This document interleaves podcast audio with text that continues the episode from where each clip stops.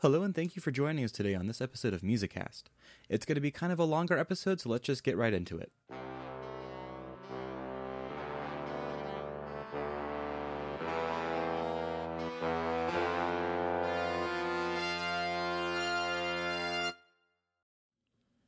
Okay, our first guest today is going to be Madeline State. I'll let her introduce herself. Mm-hmm. Um, hello, my name is Madeline State. I am a fifth year here at Ohio University, and I'm studying music education, and I'm getting a conducting minor. All right, awesome. Thank you for being with us today.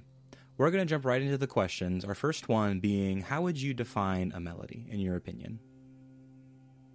Um, I feel like a melody is the main, like, idea of a piece. It's like how a lot of reading and literature will just have, like, this is the main idea of this reading. And it, I feel like it's the same thing as music. If you don't have that focused, singular idea, then it's a whole bunch of nonsense. All right, interesting. So, what do you find attractive about a melody? Are there any types of like motifs, uh, rhythmic patterns, or anything like that? Um, just anything and everything that uh, you find attractive about a melody?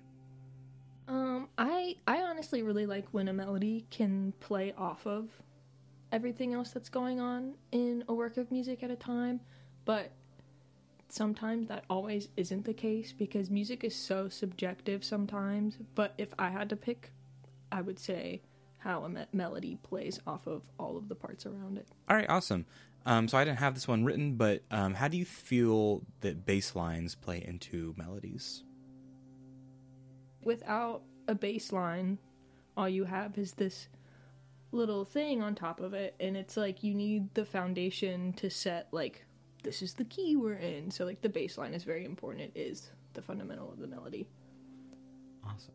Um, so, how would you, um, I guess, rank the importance of melody c- as compared to other like aspects of song? Um, so, like in this series, we talked about um, the beat, uh, the melody. We're talking about music theory, um, and I should know the rest because I run the show, but I don't, so it's okay. um, but would you say that like melody is is more important to music? um, or less important, or would you say something else? um i think it kind of there's kind of a gray area it kind of fits in between because you don't always have to have a melody when it comes to music it's like intros and outros of songs or just certain sections of the song they're like okay let's change it up here and it's kind of like transitional sometimes but then sometimes it's not so i don't think it, a melody is always required necessarily but it does get the point across and it does give you like that one thing to really focus on Nice. That kind of reminds me of uh, Miles Davis quote. He said that some of the most important notes he plays are the rests in between from what he's improvising. Um, Yeah, I've heard that a lot. Yeah. And especially being like a saxophonist, it's I almost would feel like the when you rest is more important than when you play. Not all the time, but it's like if you're not counting your rests and all of that, then you're just not going to play right when, when you're supposed to. Yeah. Um, cool. So, um, this question is more subjective, um, but I think it's a good question, anyways. Um, so, do you think there is a, an objective, correct way for a melody for a melody to be dictated, or should it be natural and unpredictable? Ooh. This is another one that it kind of goes like a little bit in both because it's like when you think of all the different genres of music we have, um, there in like in jazz, it's like you'll have the main melody, the main themes throughout, but then you'll have like an improv section, and I feel like majority of the time melodies should kind of have some kind of structure because that's like like I said earlier, like the main idea. So it's it's kind of iffy. Like that is a very subjective question because it's like when it comes to certain genres of music, sometimes they don't even write out what they're playing. Mm. So it's like most of it might even be improv, but like they'll find a melody and they'll follow it. So it's I feel like it kind of goes both ways with that one. Nice. Um, so it kind of leads into um, what I want to talk about next. Uh, I've been reading a book by, I guess, listening to a book by Susan Rogers, who, spoiler, will be a guest on the last episode in the show. Yeah. Um, and uh, she talks about um, music in general being above the neck or below the neck. And like above the neck music would be um, kind of like Miles Davis or like Beethoven, where it's very like they write music in such a way where they don't necessarily have to feel the emotion themselves, but they know how they compose a piece or how they play a piece that it's going to make the audience feel sad, happy, um, lonely, scared, or whatever. Um, and then below the neck uh, would be something more like heavy metal rockish, where it's like they're playing because it's what they want to play, and however it makes you feel, they care because you know consumerism.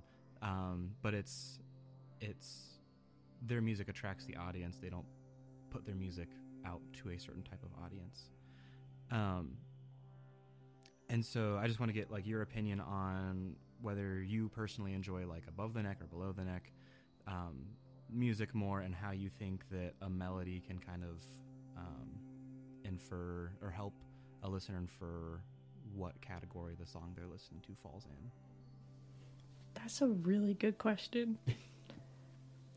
and I feel like my answer is also one of those. I feel like I can kind of fall into above and below the neck categories because it's like there's that like band person inside of me that I love a good band piece. Oh my goodness, I love a good band piece. You give me the piece of paper, I play what's on it, and then sometimes like I'll feel an emotion or whatever from that. But then there's also that aspect of me that I so enjoy when an artist puts out something that they made that they want to show the world and they're excited to perform it. I love when people are excited to perform. So I just, I think I, f- I fall into both. I'm like, there's the part of me, the music ed, the like classical part of me that's like, yeah, let's just straight to the point. But then there's the other part of me that's a little bit more like, more of like a modern day type music thinking, where I'm just like, this is cool. It looks like that person's having a lot of fun performing it and writing. So I'd say both. Yeah. So not every not everyone enjoys the same type of music, right? Yeah. Um and so I'm interested to hear your perspective on um, how performing um, a specific genre of music over the years. Uh, like you've been in band for a while. For a while, you've played, you know, classic uh, wind band literature and have been exposed to like orchestral literature. Um, I'm interested to hear how that kind of exposure has not only shaped your taste but your perspective in um, like musical, uh, your perspective in, in music as in general. Mm. Um, I think being exposed to all these different forms of music so early on, just in my development, has given me like so much more appreciation. And then when I got to college, I was like, this is so cool. Everything's so different. And like, we're required to take all kinds of like world music, like three music history classes within the music ed degree.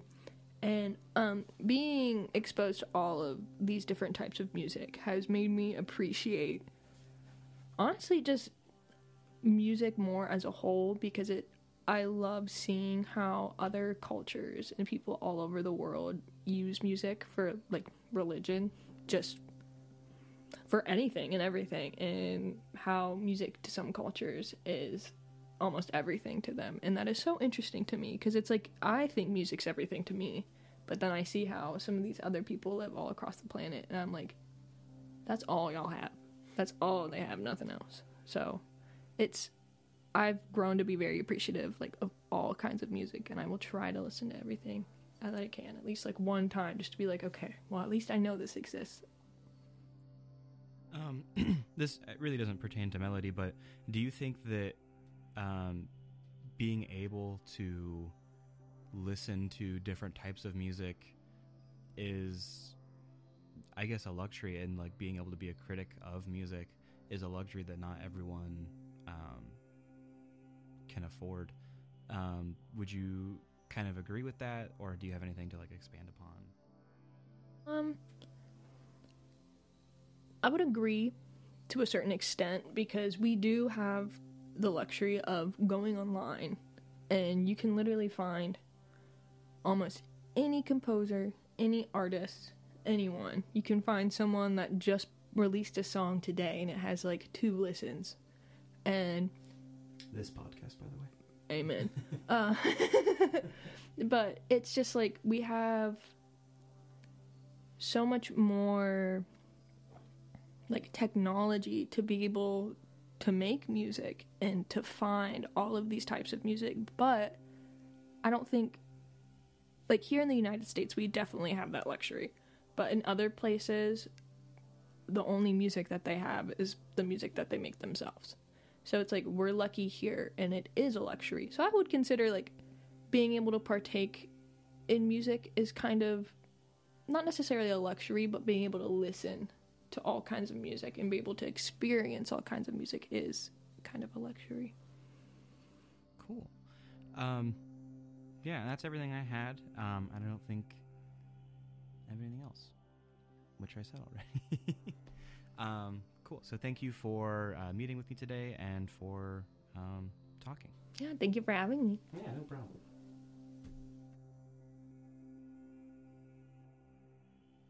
All right, thank you to Maddie one more time.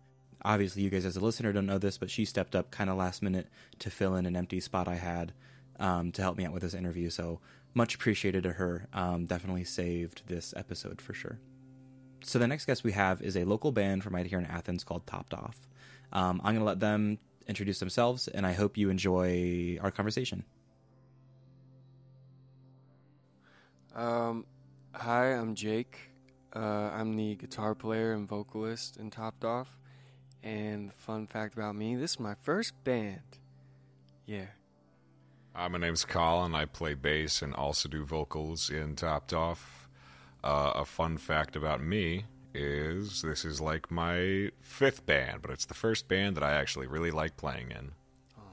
Ooh, that's kind of a diss. I'm a, I'm Ethan. I'm the drummer, and a fun fact about me is that, um, I think I have a genuine addiction to buying musical instruments. He's like, I'm actually. No. All right, awesome. Great to have you all on our show. So, the first question I'm going to ask is describe your band, what types of music you play, and what your goal is as musicians. I would say um, we kind of combine a lot of different elements. I think there's a lot of blues and funk and um, rock influences that we kind of blend.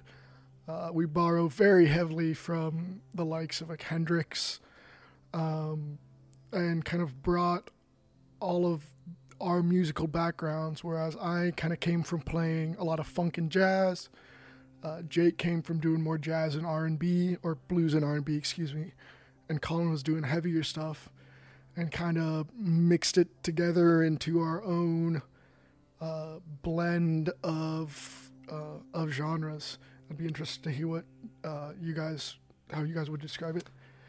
Uh, I would say it's like it's like uh, not body painting, but like where you uh, take paint in your hand, you just throw it at the board, because it's just like, uh, yeah, Jackson Pollock, because it's uh, we have an idea, but it's kind of based on improv and where stuff lands. So, I think I only ever played music by myself, so I think this is the perfect pairing where I feel open enough to learn from other musicians because they're my best friends too, but um, also be able to have my own voice in it. And I think we all have an equal voice in the in the band. Yeah, for me, it's kind of like I, I see it as like chiseling, like making something out of just like a huge block of like I don't know marble or whatever. You're slowly making something else because, like Ethan said, we all have like different backgrounds and stuff like that. And when we first started, like it was still good, but it felt like we didn't find our direction until you know we just kept jamming and jamming and until we eventually we were just like, oh, this sounds kind of cool. Let's roll with this more. And it, it it was a process, like, but I feel like I, I feel like it was a really really interesting and fun process for all of us. We're all learning in very different ways. Like with Jake, being able to play with other musicians like consistently, or with me playing like softer or slower stuff as opposed to like what I grew up with playing like like faster tempos or heavier stuff, learning restraint, or I don't know, just learning stuff that you didn't inherently seek out to do, but it just comes with time. I think it's been really cool to watch um, and be able to participate in the kind of evolution of our music because I do feel like not just with our overall sound, but even with some specific songs, there are some songs where if you listen to a demo or uh, something like that from a year ago versus um, how we play them now, they're the same.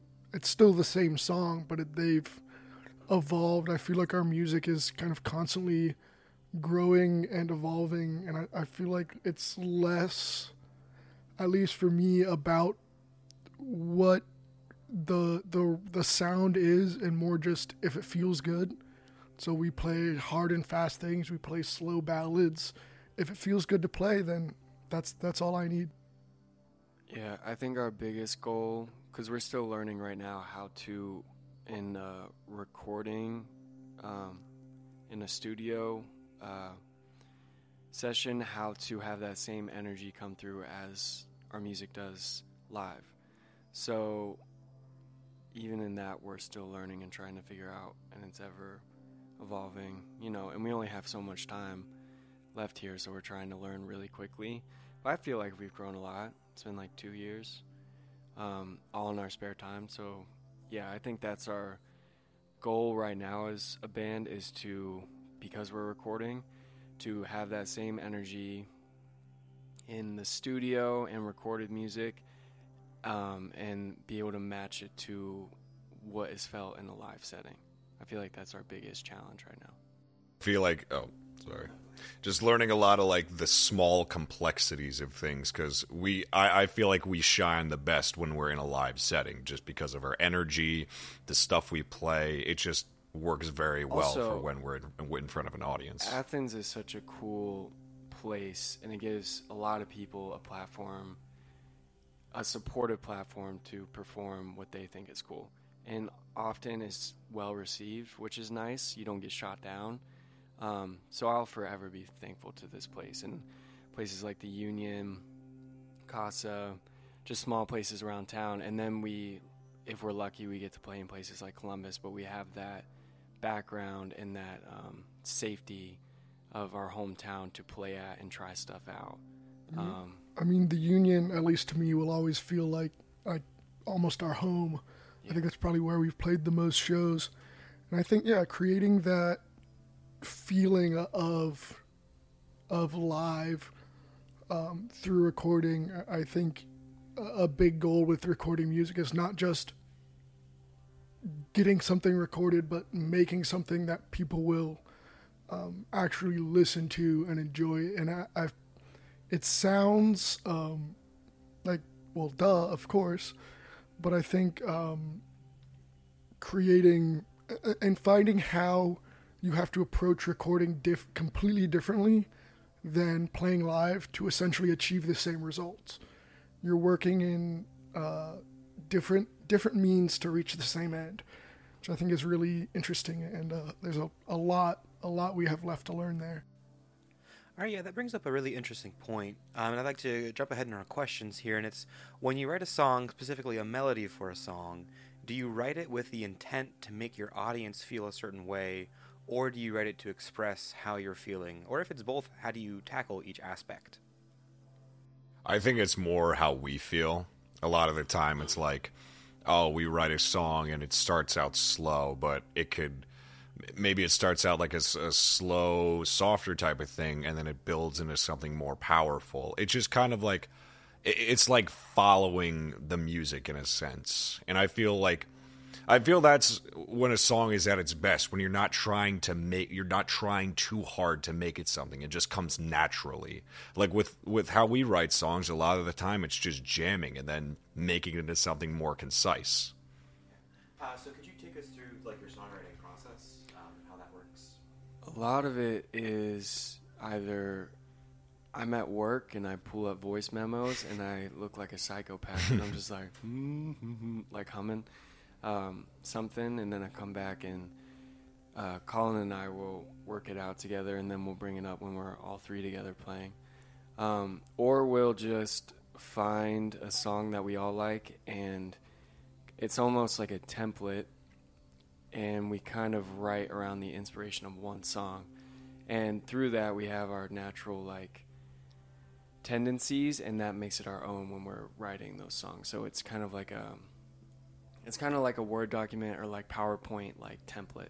And then I don't know if that's cheating or whatever, but like we we have I found that um, to be a, f- a more efficient way of like coming up with ideas rather than just from scratch. But yeah.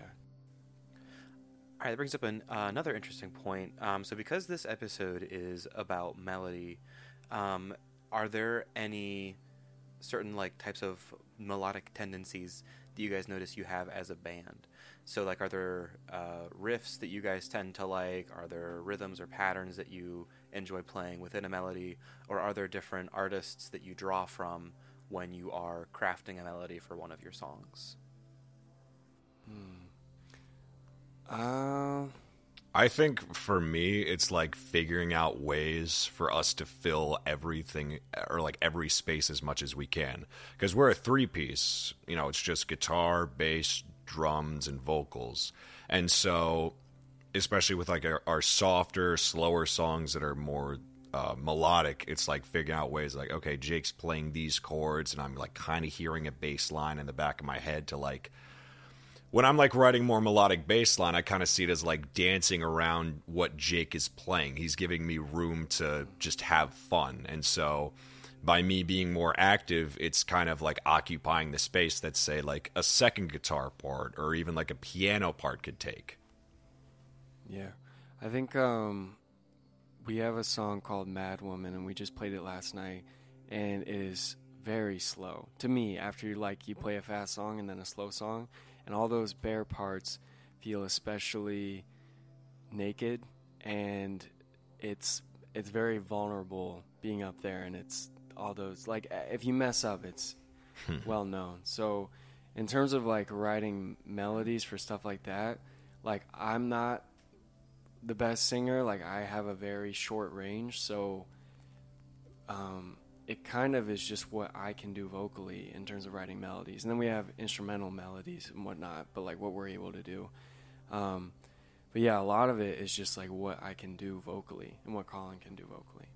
Yeah, I think uh, I, I I know we take a lot of influence from kind of classic blues playing, and so a lot of those we always joke that Jake loves blues riffs, which is that's a good thing. Um, but I feel like sometimes our approach to melody, at least how I see it, is finding and introducing melody in all the parts. I think often you can get caught in the trap of approaching um, any given song. This is the one singular part is the melody, but I think all instruments um, can be approached melodically. Even drums, I think one of the the biggest um, kind of fallacies you can fall into as a percussionist is just approaching it as um, you have the okay, I have three drums, I have three sounds, and, and things like that, where you can listen to what's going on in the bass and guitar and interplay with that to help accentuate the the melodies through um, the percussion, which I feel like can make those uh, melodies and musical lines f- feel a lot more powerful and fleshed out by, like Colin said, when there's only three of us, it gives more space for each of us to um, kind of dance around the the um, rhythm and and uh, structure of the song without um, getting in each other's way. And I feel like that allows us to um, to approach those melodies in not necessarily an unconventional way, um, but to bring, I guess, al- almost a little bit more life to them and personality than we would be able to if we um, if we treated each of us as distinctly separate pieces where it's here's the guitars, here's the bass, here's the drums. I think it's really in finding those kind of liminal spaces and those overlaps where you get that room to to play off of each other and really explore the uh, melodic opportunities within within the song.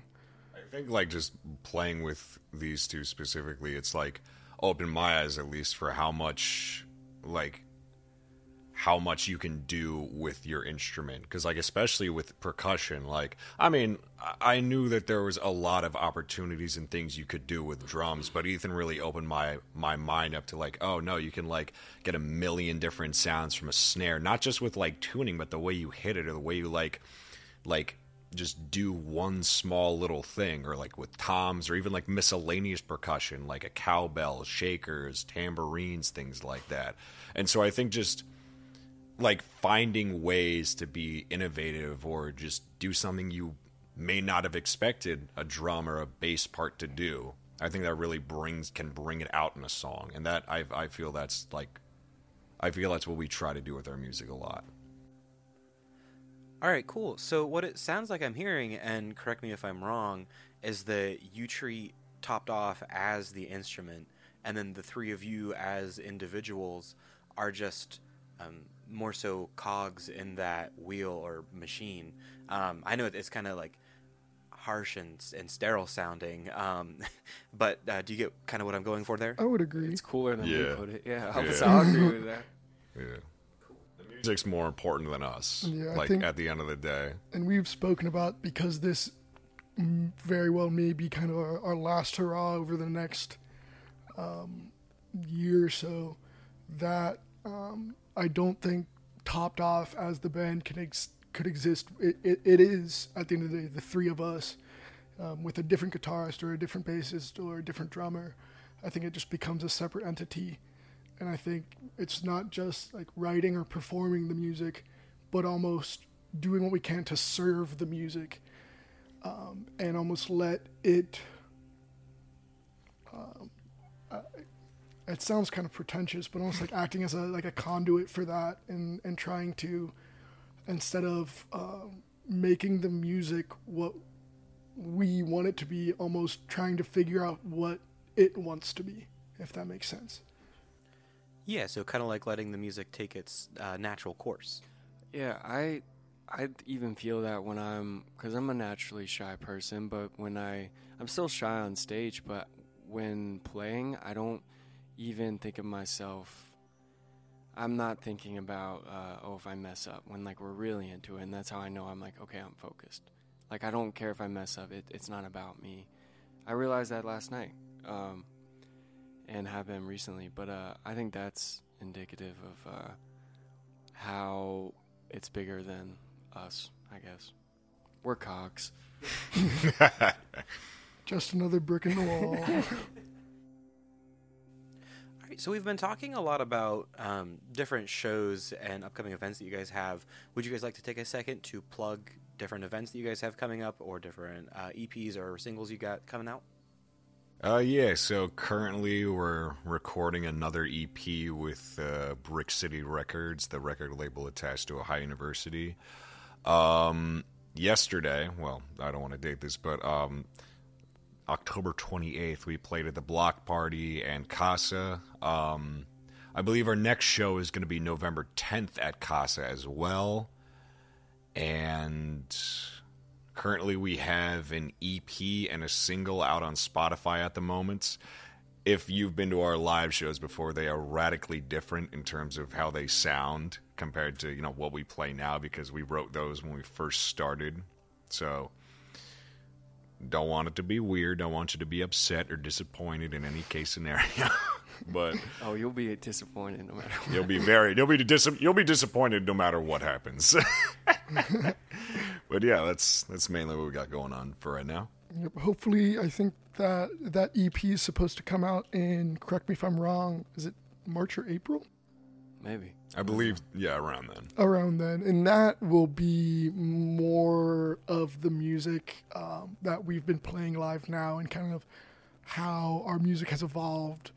Um, and I, I guess trying to kind of present a better picture of where we are now as a as a musical group versus um, where we came from. Because we have had um, like some of my friends when they first saw us live after listening to the EP um, like that, this is a different band Yeah. No, literally, I had I, I have two of my friends down from New York, and they had only heard our EP and our single, and then they hear us last night like playing "Fire" by Hendrix and some of our louder songs, and they were just like, "I was not expecting that." I literally thought it was just going to be like slow bluesy stuff. we have evolved and changed quite a lot over the last few years for better and for worse. And so, with your evolution as a band, would you say that your music grew with you as individuals, or it grew with your comfort level with each other as a band, or just uh, it grew naturally with time? Well, I would say I don't know about music taste because I'm terrible. Like I'll listen to the same songs. I just recently I was like I need to listen to all of Stevie Wonder's albums because like I like music. Why wouldn't I? You know. But I get stuck in listening to the people I like. So I don't think it's that. I think it's um, I think it's com- you know comfort in kind of l- that's how I what I learned from Colin is because like when we would jam, it would be he would start a bass line and then Ethan would play off that, and then I would have to play off what Colin's doing because um, like we were watching a Flea thing like a, a Flea interview the other day and he was like uh, bass lines uh, infer a melody or infer a progression. So inferring off what he's playing, it's usually harder stuff. So kind of just got me out of my comfort zone as I do for him. Um, and I kind of lost myself in what I was even saying. but uh, yeah, I think um, I don't think it's so much what I'm listening to. I think it's just how we play together has changed a lot and Yeah. what we think is cool. I feel like it's almost um, we've met more in the middle, which with each of our Yeah. individual playing styles, and almost uh, like when we started off, and this was Jake's first band. He, we we had to like fight to get him to play harder and faster, and really push to to kind of get him out of his comfort zone. And then almost the opposite with Colin, um, and then pushing me to kind of. Um, almost both ways uh, to playing both harder and faster and softer. And I feel like over the, the time that we've played together, our separate styles have kind of converged um, and brought us to where we are now. To me, it just, We I, made I a don't know, it music just, baby. yeah, it just feels like a natural evolution of where we started. Yeah. Yeah, it's like what I was talking about earlier with like, like how we all have like complete had had and still do completely different backgrounds, and like when we make songs or like when we were ve- developing our style, it was like chiseling it down. It was like a slow, well, not like a slow, but a gradual meet in the middle type of thing, and we all changed like in different ways, like. Some more overtly, like Jake playing faster, or like with me, like learning how to take a step back because the the music I used to play, I was always like doing really fast, crazy slap things or doing bass solos or stuff. But then I was like, no, not everything can be about you. Take a step back, Buster. but it, it, it, it it's really interesting just being able to play with other musicians and learning this type of stuff. And even when we, like you know we all know each other very well, we but we still like surprise each other every once in a while with something. But like It's like The an second- old marriage. Yeah, we, we all hate each get other. We all want to get a divorce now. the marriage has been dead for years, but like even like when we have date night jam, once a week. when we jam with like uh, whenever I play with like my second like my side project or like with another musician, it's just like oh now it's like a whole different vocabulary and it's like learning how they play and it's it, I don't know it's just a lot of fun being able to play with people that you've either done it with a, for a while or someone you just met and like are starting to jam with them for the first time. It's just interesting to learn people's styles or backgrounds and stuff like that and developing your own by collaborating, I guess. All right, and so kind of circling back to melody, what are three or maybe four things that come to your mind um, as individuals when you think of melody?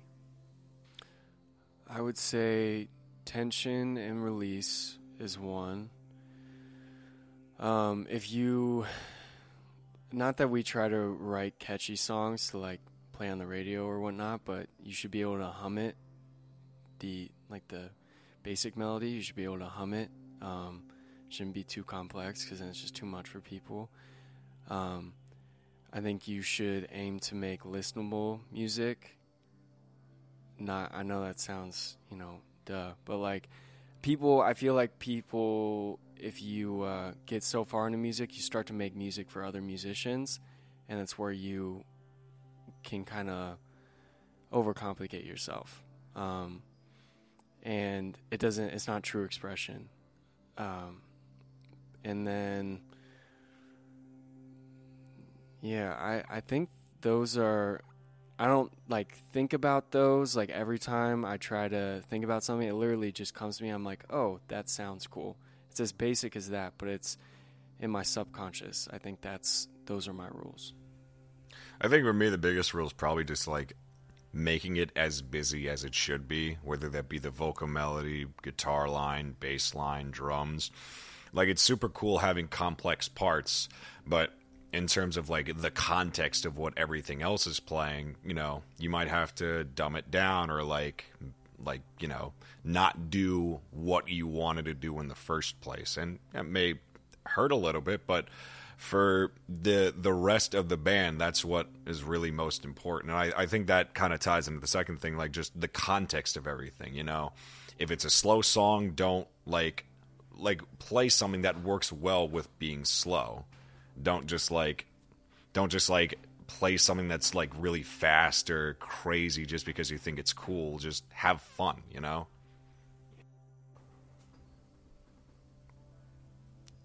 To be honest jake kind of stole the ones that i was going to say. All right dude. Well I can hear the cogs turning in Colin's brain. The gears are turning. It's not going anywhere. yeah i kind of took most of those yeah you, he said three or four and you said like nine i said three well see this and this and this and pulls out his pulls out his He said notebook tension and release. pulls out his I'm not gonna notebook say- of Hey, hey, things hey, that- hey, hey. I'm not gonna say tension and release as two. tension and release is one, and I said with the other one. I don't know. there was definitely a comma in there tension comma and release This is this is what I have to put up with all the time. My life is hell. I think I think back to melody after that uh, short diversion. Um, I, I think it's a lot of kind of conveying emotion, whether intentional or um, just kind of implied or, or inherent. I don't think um, a song needs to go into the writing process with saying this is the feeling I want to convey, um, or even wanting to convey an emotion at all for it too. I think music is inherently an emotional and kind of personal medium, as with almost any art. Um, but I think kind of the conveyance of of emotion and your feeling to the audience, um, as well as kind of a, approaching melody from a, a larger scale where it's not just um, I think melody is is present in in the individual in the individual. Like I mean like I was saying earlier the vocal melody the uh, guitar melody anything like that. Uh, but then also the song as a whole. So I think it's important to kind of look at the melody on the small and large scale. Um, and use that to as I said convey the the feeling to the audience and the tension and release, as Jake was saying. Um, I'm probably the least qu- qualified to speak on melody uh, because I, I just hit things. I've heard you hum before. Yeah, sing in the shower. he's very good at playing sitting on the dock of the bay I'm, I'm okay at playing. st- I, I play a tiny bit of acoustic, and you know, like Wonderwall at a at a house party kind of thing, taught him everything he knows something like that. But yeah, that that's that's what I I, I think how I would approach it. All right, and I think that's about all the time we have. So I just want to thank you guys so much for uh, taking the time out of your day to be here with us, um, and I hope you enjoyed it. Um, yeah, have a good one. Thank you Thank so much you, for having you us. for having us. It's This been a pleasure. Okay, so that wraps up our guests for this week. Uh, we talked to Madeline State and the three members of Top'd Off. What did we learn about melody? To me, the things that jumped out the most was that people enjoy a mix of cerebral, intelligent melodies and deep, simple, natural melodies. In my conversation with Madeline, almost every question I asked, she answered with two different takes. She talked about how she enjoys melodies with a mix of above the neck and below the neck aspects. I feel like this is something that most people can relate to, myself included. I know I'm not the only one that has playlists with Bach chorales and ACDC right next to each other. I think this variety in tastes within one person is a reason why it's so difficult to answer the question that I asked at the beginning of this series. But it also puts us one step closer to understanding our own tastes and preferences. Susan Rogers brings up an interesting point in her book, This Is What It Sounds Like, which is understanding your own listener profile is crucial to understanding why you like the songs that you do. In the Top'd Off interview, we talked about the three of them being almost servants to their music. It seemed they kept using sculptor or crafter analogies when referring to their mindset to writing songs and specifically melodies, highlighting that they do whatever they can to make their music express raw emotion. They also brought up the challenge that they have with transferring that emotion from a live stage to an MP3 that, that is streamed. This is a common challenge that recording musicians face, and one that some unfortunately never overcome. However, one of the things that help translate emotion is the conscious use of music theory concepts such as cadence types, chords you used, and other things of the like. A good producer doesn't hurt either. In Top'd Off's case, a mix between emotion and the employment of music theory is crucial. They gave me their permission to do this, and so I would like to play some selections of their early songs to help demonstrate what I'm trying to say. Alright, so I have two songs from Top'd Off. We're going to listen to Bubblegum and to Grape Mud. They are both from Top'd Off's Somewhere Out There album. I think both songs are absolutely fantastic, and they there's some of their more slower and bluesier um, songs. Um, we heard them talk earlier and say they have kind of a mix. Um, they like to play some harder stuff like Hendrix, um, but each of them kind of uh, have their roots in slower bluesy songs. Um, so the first one we're going to check out is Bubblegum, and I'm going to play a little bit of the intro and then some of the first chorus and a little bit more.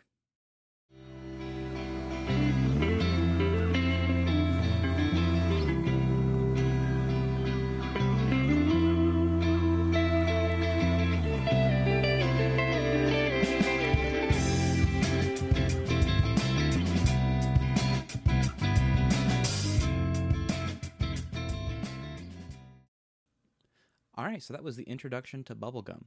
Um, if you notice the kind of improvisation style that they have going on, um, I think that helps them convey emotion better, um, and especially in a studio scenario where um, it's just what's going on in their heads, hearts, and guts, and they just put it all out um, for us to listen to and enjoy. Um, and I hope you did enjoy because I know I did.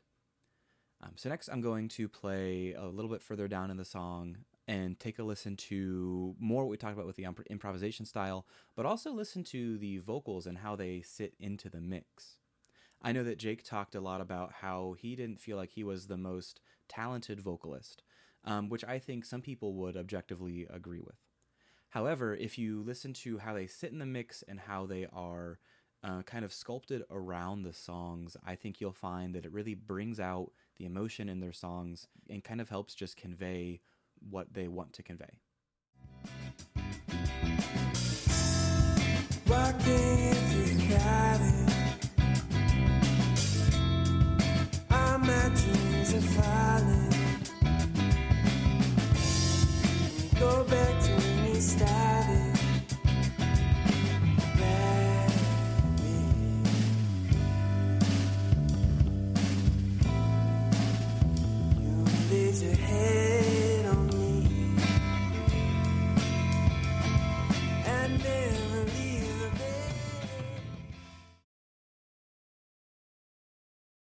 So that was the section from Bubblegum. I'm going to close out this episode by playing a section from Grape Mud, which is one of my favorite songs from Top'd Off. While you're listening, I want you to think about them in a studio trying to sit in a pocket and mesh together so that the listener is just surrounded by sounds and music and feeling exactly what Top'd Off wants you to feel.